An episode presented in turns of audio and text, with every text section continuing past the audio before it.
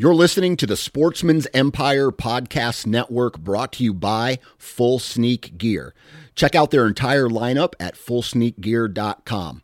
Also, be sure to check out our entire stable of podcasts at sportsmansempire.com. This episode is brought to you by Hyperice, the leader in advanced warm up and recovery technology. They have tons of innovative products, like Venom heated wearables to help soothe sore back muscles, Normatec compression boots to speed up recovery and increase circulation, and Hypervolt massage guns to improve mobility.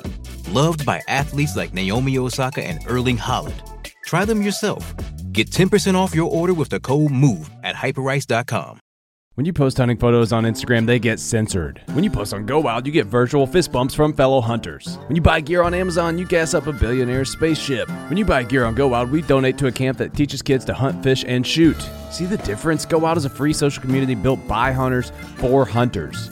Join today at downloadgowild.com and I'll give you 10 bucks just for setting up your account. And you'll keep unlocking Go Wild rewards as you share content because guess what? We like hunting pictures. Join at downloadgowild.com or in the App Store. Welcome to Maximize Your Hunt, the podcast dedicated to those who want the most out of their hunting property. This podcast explores land management, habitat improvement, and hunting strategies that will help you maximize your time in the field. Follow along as industry professionals that live and breathe white-tailed deer share their secrets to success. And now, the founder of Whitetail Landscapes, your host, John Teeter. Hi, I'm John Teeter with Whitetail Landscapes. This is Maximize Your Hunt. You know, I've been fortunate over the years to work with a lot of clients and walk a lot of properties. I get a lot of feedback and information from the clients, and I really kind of enjoy the discussions. You know, it's funny because the discussions are a lot of times very similar. You know, clients want to focus on how to access, where to put tree stands, what plants to put in their food plots. And a lot of that boils down to, you know, kind of secondary discussions. I don't really start there, and I've never really uh, kind of approached with, all right, we're going to figure out exactly how to kill these deer. I kind of look at the property uh, a little different, and I start with fundamentals. This is a secret to how I evaluate a property. I start with the soil. Now, that doesn't sound like a secret, but it's a starting point. And if I have one starting point, I know where to lead from that.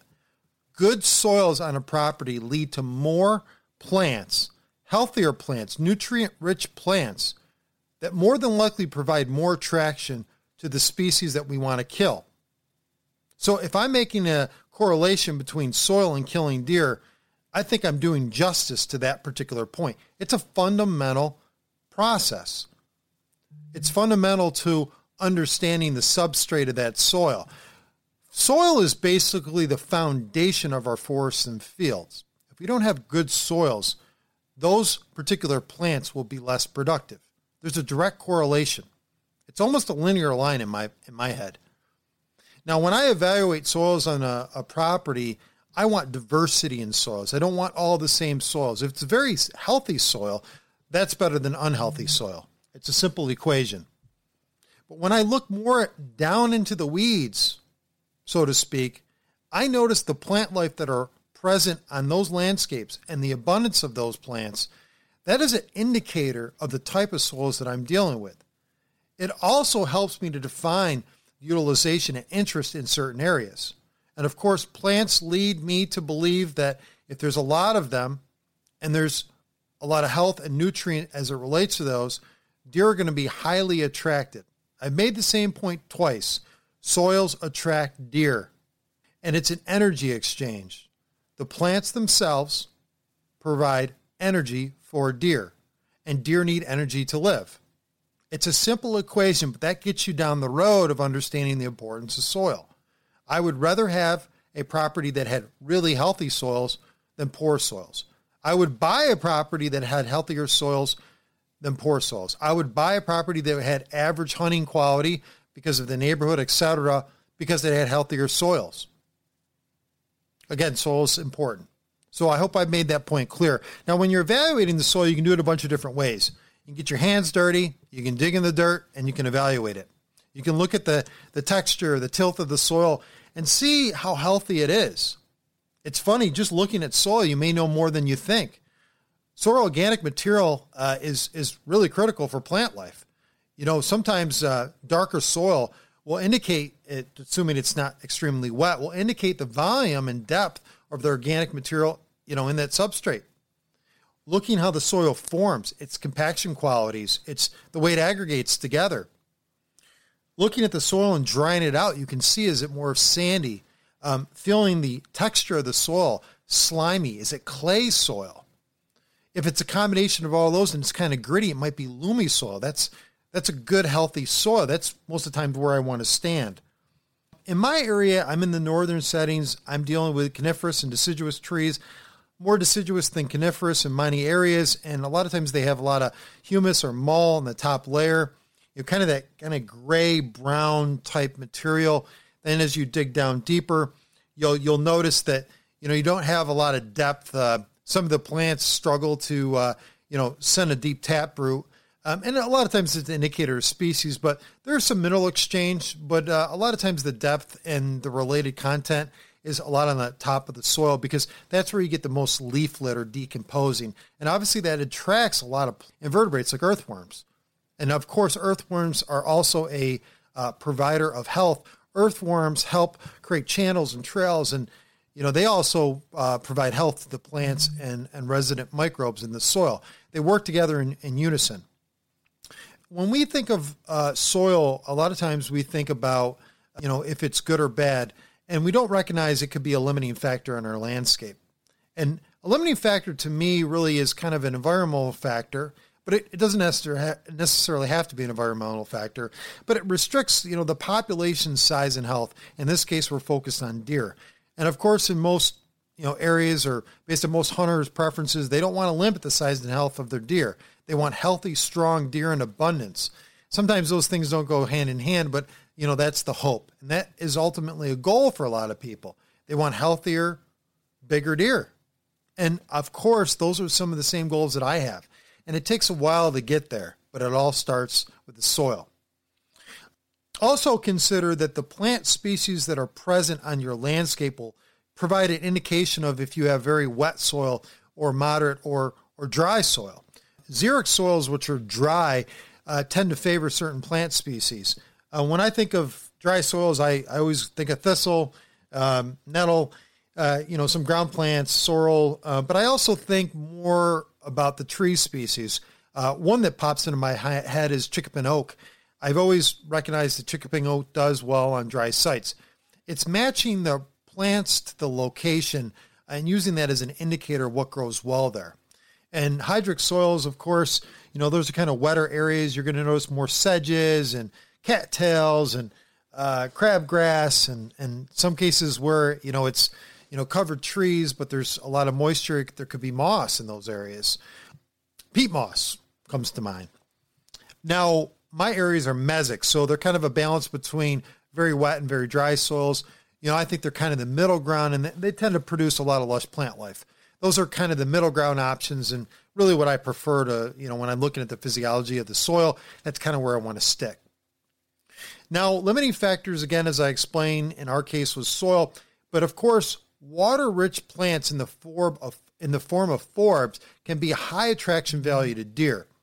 If you work in areas or you have property in areas that are very dry, you're not going to have the amount of water content in your plants. And of course, that may make you be interested in supplementing water sources or providing additional water sources. There's a lot of ways to do that freestanding water, collecting water, diverging water, uh, introducing water in tubs. There's a lot of way to introduce water in the landscape. But if it's a limiting factor, any limiting factor, diagnose it on your landscape and hopefully you can correct it. Not everything can be corrected and it takes time to do, you know, certain activities, but recognize that limiting factors are going to limit your deer.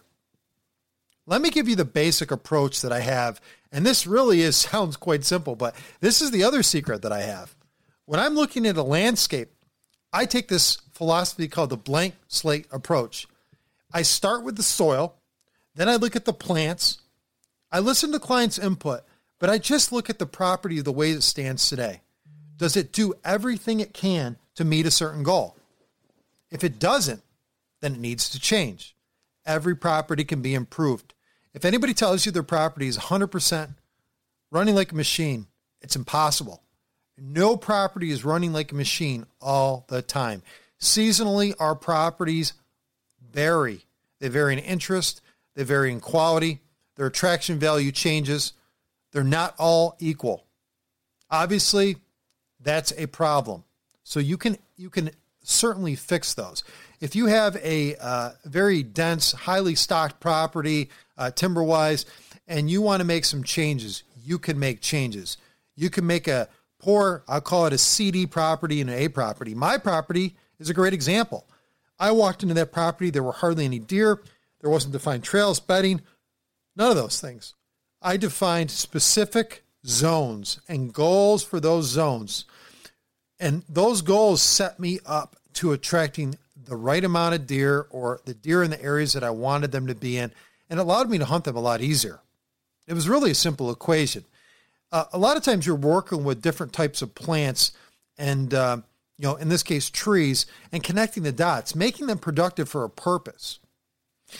The blank slate, really, what that does is it, it removes biases. If you don't have a plan going in a property, it's a little bit easier to be objective.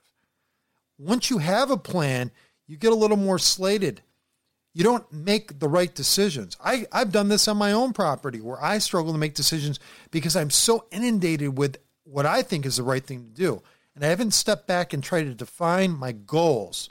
And we'll have a separate podcast on defining goals. But in this case, when we're breaking our property into zones, ecological zones or what have you, and it might just be, you know, I've got 50 acres, I want to break it into 10 acre sections but defining a purpose for those zones. An example is I may want an area of uh, forest stand to become a very uh, utilized bedding area, but I don't want any food to be in there. I just want it to be a bedding area.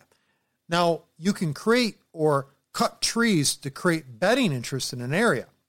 And maybe adjacent to that, you want a food source so it pulls that deer or those deer that are resident in that area into that food source. Or maybe you want an area where the deer can loaf so they have a better breeding ground. Deer love shrubland settings, and most of the properties they go on, they don't have those.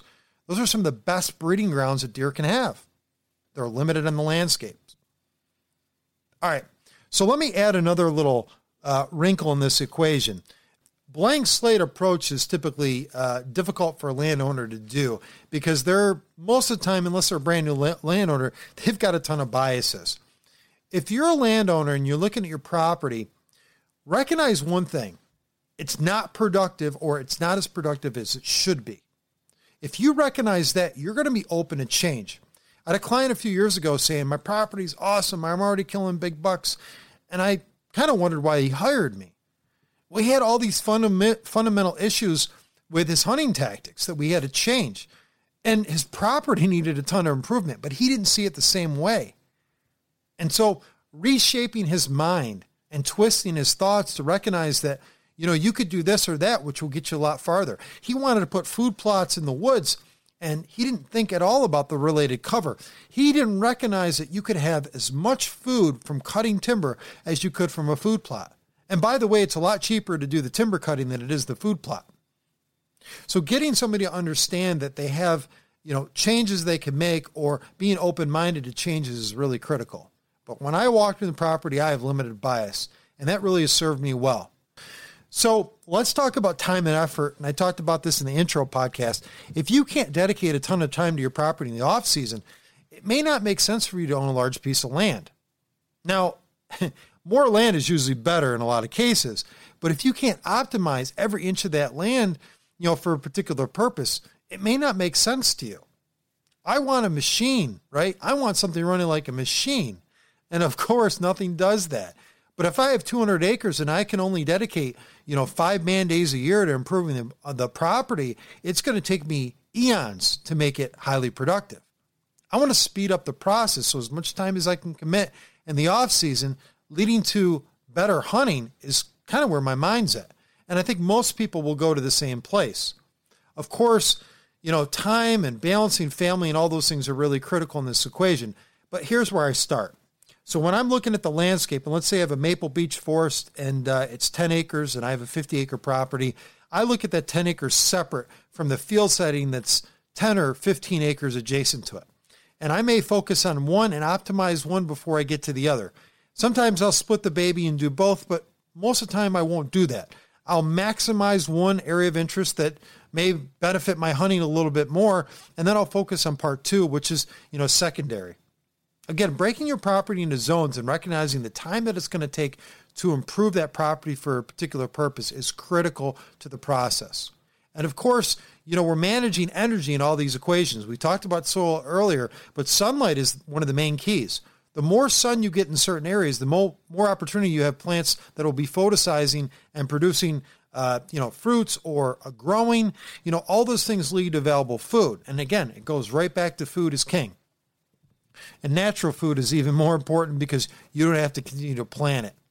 Your headache of running a tractor, uh, which is freeing for a lot of people, but your time and effort involved is going to be, you know, limited uh, from the standpoint of you do not have to focus on certain things uh, that are naturally happening on your landscape that are creating a lot of traction value. All right, let me talk a little bit about, you know, where I'm going with this. When I look at a woodlot, I notice in most cases, uh, and this is particularly in the north, that you'll have, you know, five, six, seven, eight, nine species of trees in that woodlot. Some will be in more abundance than the other, and that's obviously an indicator of, you know, what likes to grow in that area. And I evaluate the purpose of those trees. So when I have the blank slate approach and I'm looking at my landscape and I've got good soil and plants growing, I define the purpose of those plants. Are they plants that I like that benefit, you know, what my ultimate goals are? And maybe it's I want so many you know mass producing trees in this area or i want you know so much forb content in this area that's going to be you know in high abundance on an annual basis uh, seasonally for deer. I'm creating a lot of attraction value but i need to understand what plants work for a particular purpose. So you've got to know a lot about plants. All right one of my favorite plants is eastern redbud. And eastern redbud is not really present a lot in New York State, maybe in the southern part, uh, a lot in the Midwest, uh, Midwest areas, and some kind of I can just think in southern Pennsylvania or uh, Pennsylvania in general, uh, but it's not really present in my landscape. I put eastern redbud on my property this year, and I really love the trees. They they uh, they're gorgeous trees that bloom in the spring, and they they provide provide a great shade. Uh, content. They're uh, kind of lower understory trees. Uh, they absolutely need sunlight. They're a multi-stem trunk uh, and they have uh, create a lot of structure in the landscape. Uh, they're not really a food source, certainly not for deer for that matter. And of course, you know they they uh, hold their leaves a little bit longer in some cases than most, but they produce these pods and these seeds, you know, really distribute throughout the landscape. So they're pretty good proliferating themselves, and they've got a great root. Uh, they're hard to pull out, but again, the trees in abundance create a great shade uh, situation. They can be really good in, in shrubland areas if you want to introduce them. So, just an example. So that tree I've introduced in the landscape, particularly in open settings that have given me a shade component and they proliferate and they're not really edible by deer. Deer don't consume them. So it's a tree species that isn't consumed uh, by deer and it's easy to grow. I don't have to cage them, et cetera, et cetera. Of course, it's defining each tree's purpose in the landscape. That can be a lot of work, but identify, you know, the tree species on your landscapes and try to figure out the benefit to, you know, the deer. Now, another piece of this is obviously you know, trying to make some decisions uh, based upon, you know, what your ultimate goals are. And again, I think we're going to define goals in a separate co- podcast, but you're always thinking about your neighbor. You know, does my neighbor have better property than me? What's my neighbor doing? You know, you can't control what your neighbor does, but you can certainly control, you know, where you're limiting on your landscape. But recognize that they may have features on their landscapes, whether it's terrain or vegetation, that outdoes you. And you've got to be okay with that. But you got to work your damnedest to compete with them. Now, not everything is a competition, of course. Some neighbors work, you know, hand in glove together, and they build, a, a you know, kind of a, a, you know, a standing where you want, you know, similar goals and outcomes. But a lot of times, at least in the environments I'm working with, you know, you're working for a particular purpose that's opposing your neighbor, or doesn't necessarily correlate. And understand that in some situations, their conditions on their particular property, uh, regardless if they do any habitat work or not, may lead to a better outcome. Just the way the property stands, maybe their access, you know, the conditions, the type of soil.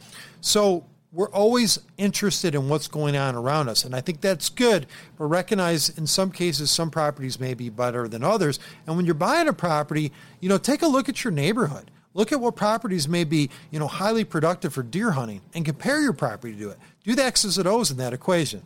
All right, I think I've given a lot of information in this podcast.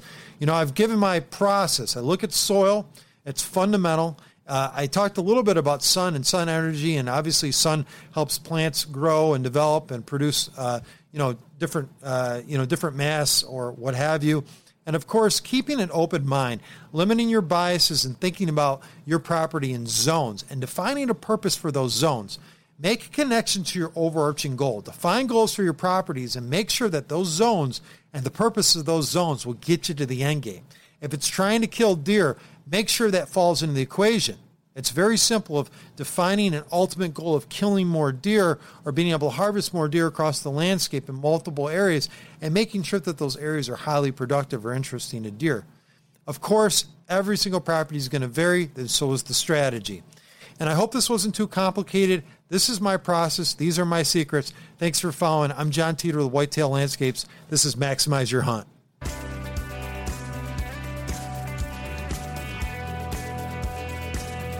Maximize Your Hunt is a production of Whitetail Landscapes.